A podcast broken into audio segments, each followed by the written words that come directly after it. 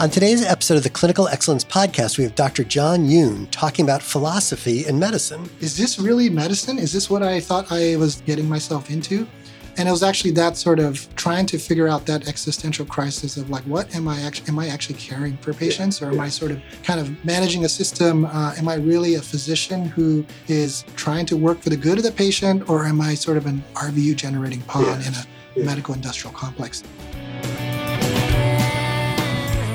We're back with another episode of the Clinical Excellence Podcast sponsored by the Bucksbaum Institute. On this podcast, we speak to patients and doctors about all aspects of excellence in clinical medicine. I'm Adam Cifu, and today I'm joined by Dr. John Yoon. Dr. Yoon is an associate professor of medicine at the University of Chicago, an academic hospitalist, and a medical educator. Dr. Yoon's primary research interests involved the fields of virtue ethics, vocation in medicine, and the moral and professional formation of physicians. He was co investigator on the project on the Good Physician, a recently completed longitudinal study of medical students funded by the New Science of Virtues project at the University of Chicago.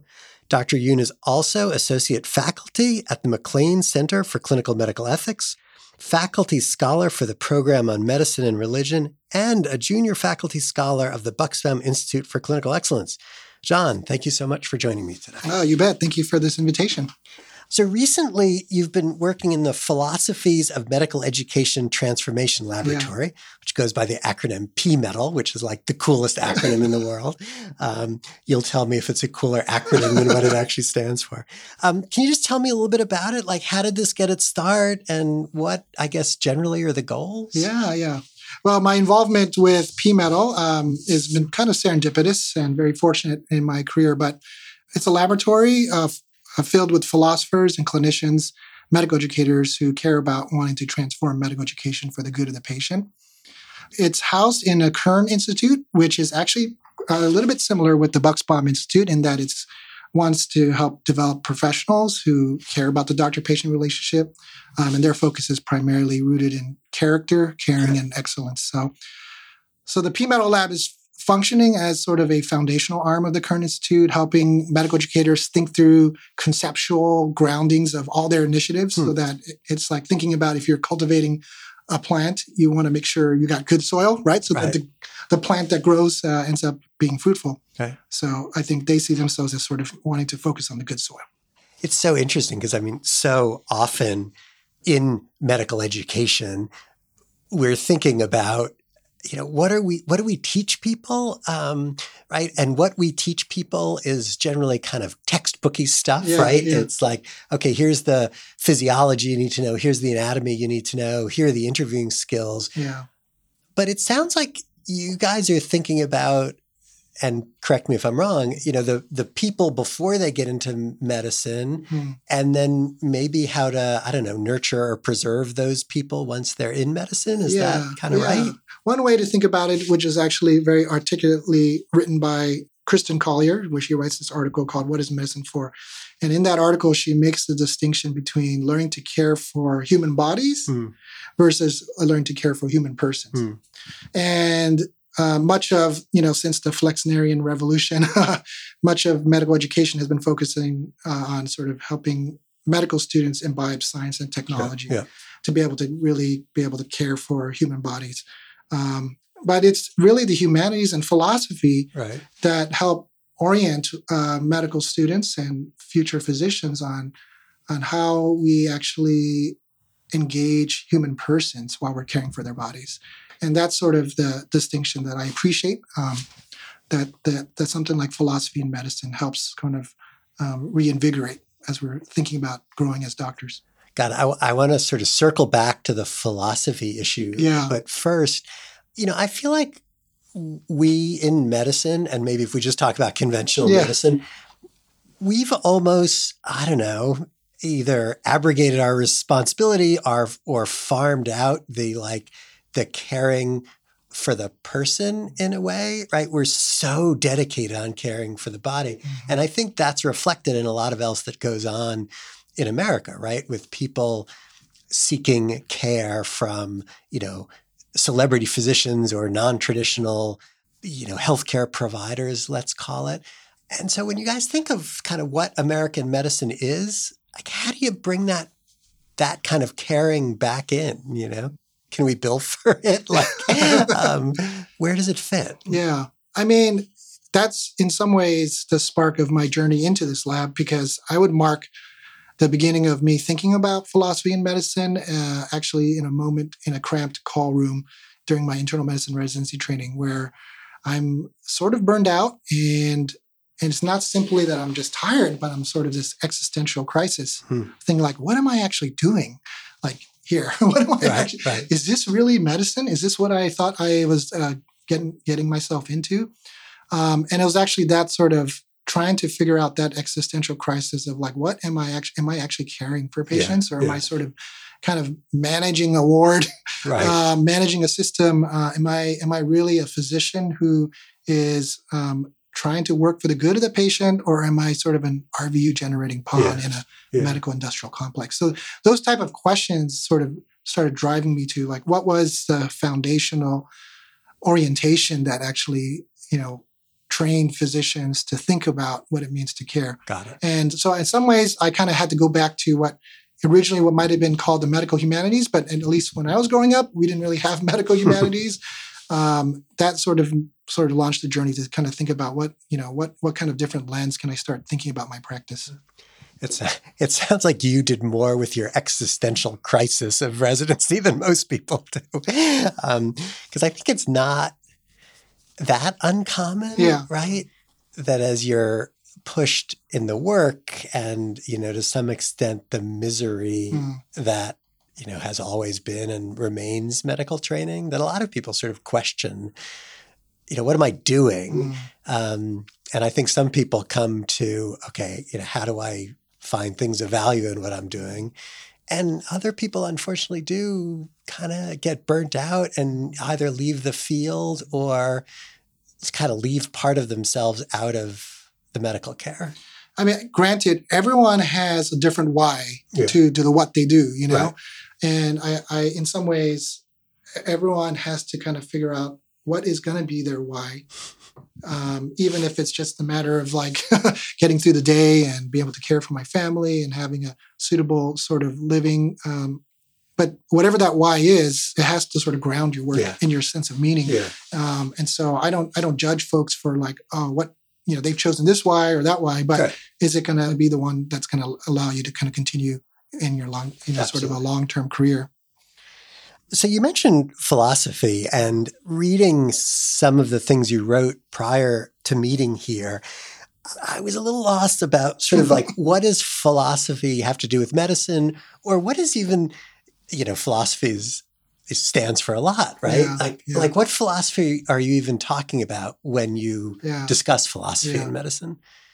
I mean, generally speaking, I think of philosophy as sort of the foundational fields that help you have that why. Got it. Okay, so um, in in the paper I had mentioned by Kristin Collier, she talks about um, medicine like building a ship.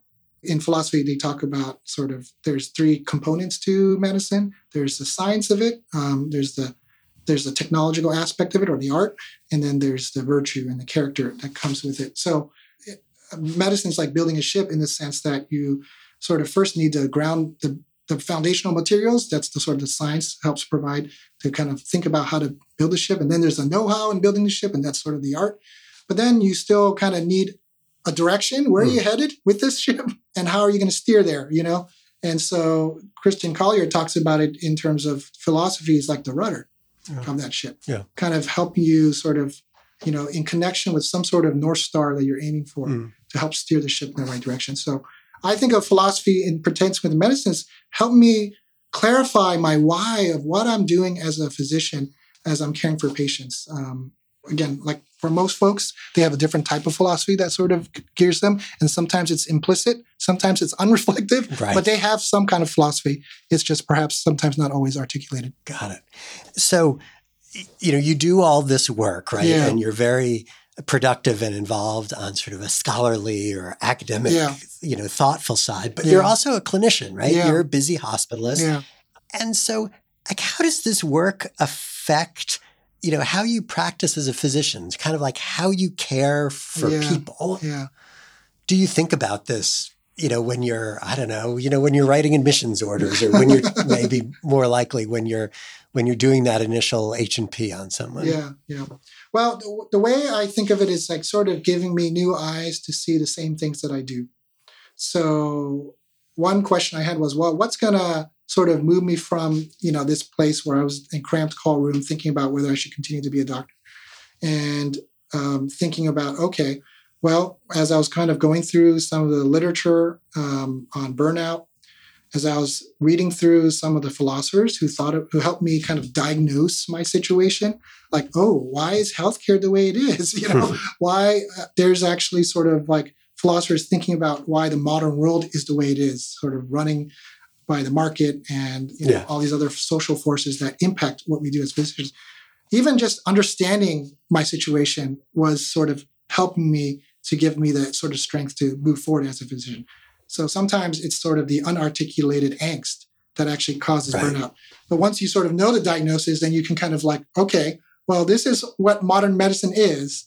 How am I going to now move forward given this reality in such a way that I can sort of keep my conscience clear, um, do do right by my patients, um, and also maintain a sort of a, a kind of life that my family and my kids would be like, I'm glad you're a doctor, Dad. Got it. Got it. you didn't burn us on the way, you know. so that that's sort of a long way of just sort of yeah. helping me to have new eyes to see the same things I'm doing. Yeah. That must also, and I know this is part of the work you do, mm-hmm. I mean, that must help a lot when you think about, I don't know, either selecting or educating um, students and trainees because you have a little bit more of that, I don't know, kind of greater understanding of why you're doing this. Yeah. Is that true? I mean, I sometimes when I'm with the words, I, I ask sort of the students, you know, simple questions like, "Oh, what do you, what kind of specialty you're going to yeah, do?" Yeah. You know, um, and eventually, if if I feel the student's open to it, I ask, yeah. "So, why did you end up being doctor in the first yeah, place?" You know, because part of me wants to query, what is what is that why for for you? You know, and inevitably it's connected to some sort of deep uh, uh, commitment mm. by, hmm. by, the student, either towards family, towards some sort of social ideal, um, some sort of philosophical or theological ideal.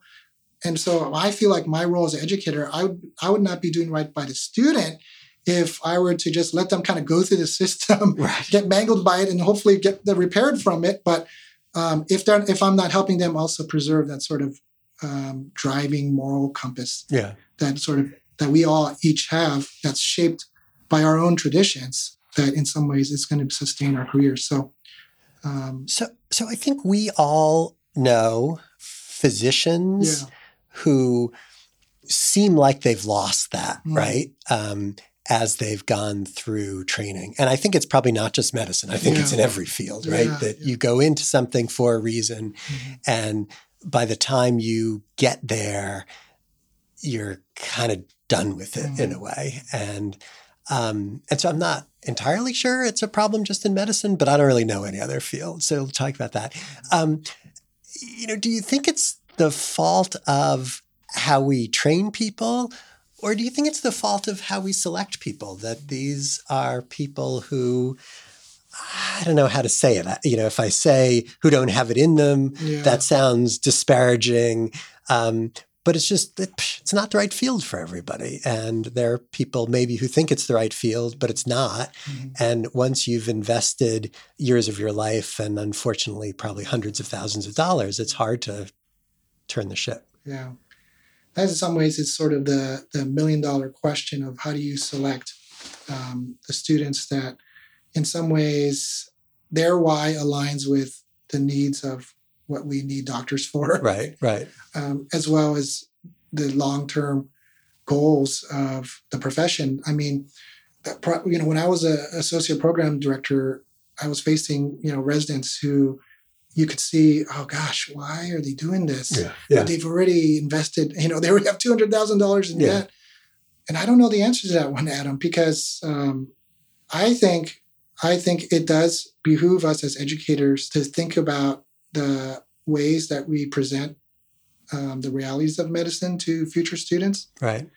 In such a way that they can be clear eyed about what they're moving into. Yeah. Um, but without doing without sort of dampering sort of their idealism. Sure, it's sure. maybe that this next generation of Gen Z physicians will actually be the ones that change the system Yeah, yeah, in such a way that it actually benefits the patient, benefits Right. the clinicians Right. who are right, um, working the system. right. So I feel like that at least I can't change the system, but I can at least have this impact with this person right in front of me, Yeah. Who's just more than a more than just their CV, you know, yeah. more than their human bodies, they're a human person Yeah, um, with different motivations. And can I can I plant one kind of philosophical seed that was a gift for me that I hope would be a gift for them and Yeah. sort of bear fruit down the line. I love the way you put that because you know the Bucksbaum Institute is involved with this clinical excellence scholars yeah, track, right. which actually works with Yeah, undergrads, yeah. and I think it's a very good program. And I'm actually, I'm actually sort of. This sounds strange, but I'm sort of excited when students go through the track and then decide not to do medicine. Yeah, because I feel like this is great. You know, if we can have people honestly explore what medicine is and who they are and recognize that it's not for them, that's that's fine. Mhm. But I like hearing you talk about, you know, that medicine needs to change, Mhm. you know, just evolve. It's not that it's horrible. Um, and probably to do that, we need to attract some people who maybe don't fit perfectly now, right? To change what it is. Um, it is, as you say, it's just very complicated to figure out Yeah. how you get the right people into the field. I mean, this is where uh, probably at, at multiple stages, I almost quit in being a doctor because I never felt like I fit. Like, why do I think, yeah, think about stuff this way?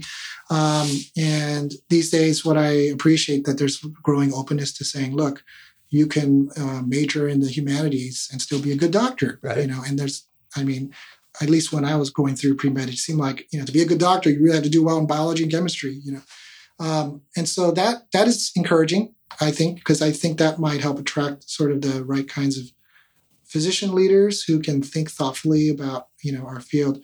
Um, but nevertheless, I don't not to think that I'm sort of one of those. I just feel like I'm a fellow wayfarer, just wanting to um, do right by my patients, do right by sort of my own sort of career and uh, vocation, um, and maybe lay some sort of conceptual found, uh, foundation for other educators to Yeah. kind of take that and say, hey, there's something beneficial here Yeah. that was hard won from experience and Yeah. pain and agony um, that maybe we can sort of take and plan a curriculum or Yeah. Think about education in a different way that will benefit generations. Yeah. And that's not something obviously I can control, but you sort of throw it out there kind of as a prayer. John, thanks so much Yeah. for chatting today. I'm not sure I'm not sure we've solved anything, but it's really super interesting stuff. So thanks for joining us for this episode of the Clinical Excellence Podcast. We're sponsored by the Bucksbaum Institute for Clinical Excellence at the University of Chicago. Please feel free to reach out to us with your thoughts and ideas via the Bucksbaum Institute webpage or on Twitter. The music for the Clinical Excellence Podcast is courtesy of Dr. Malin Martinez.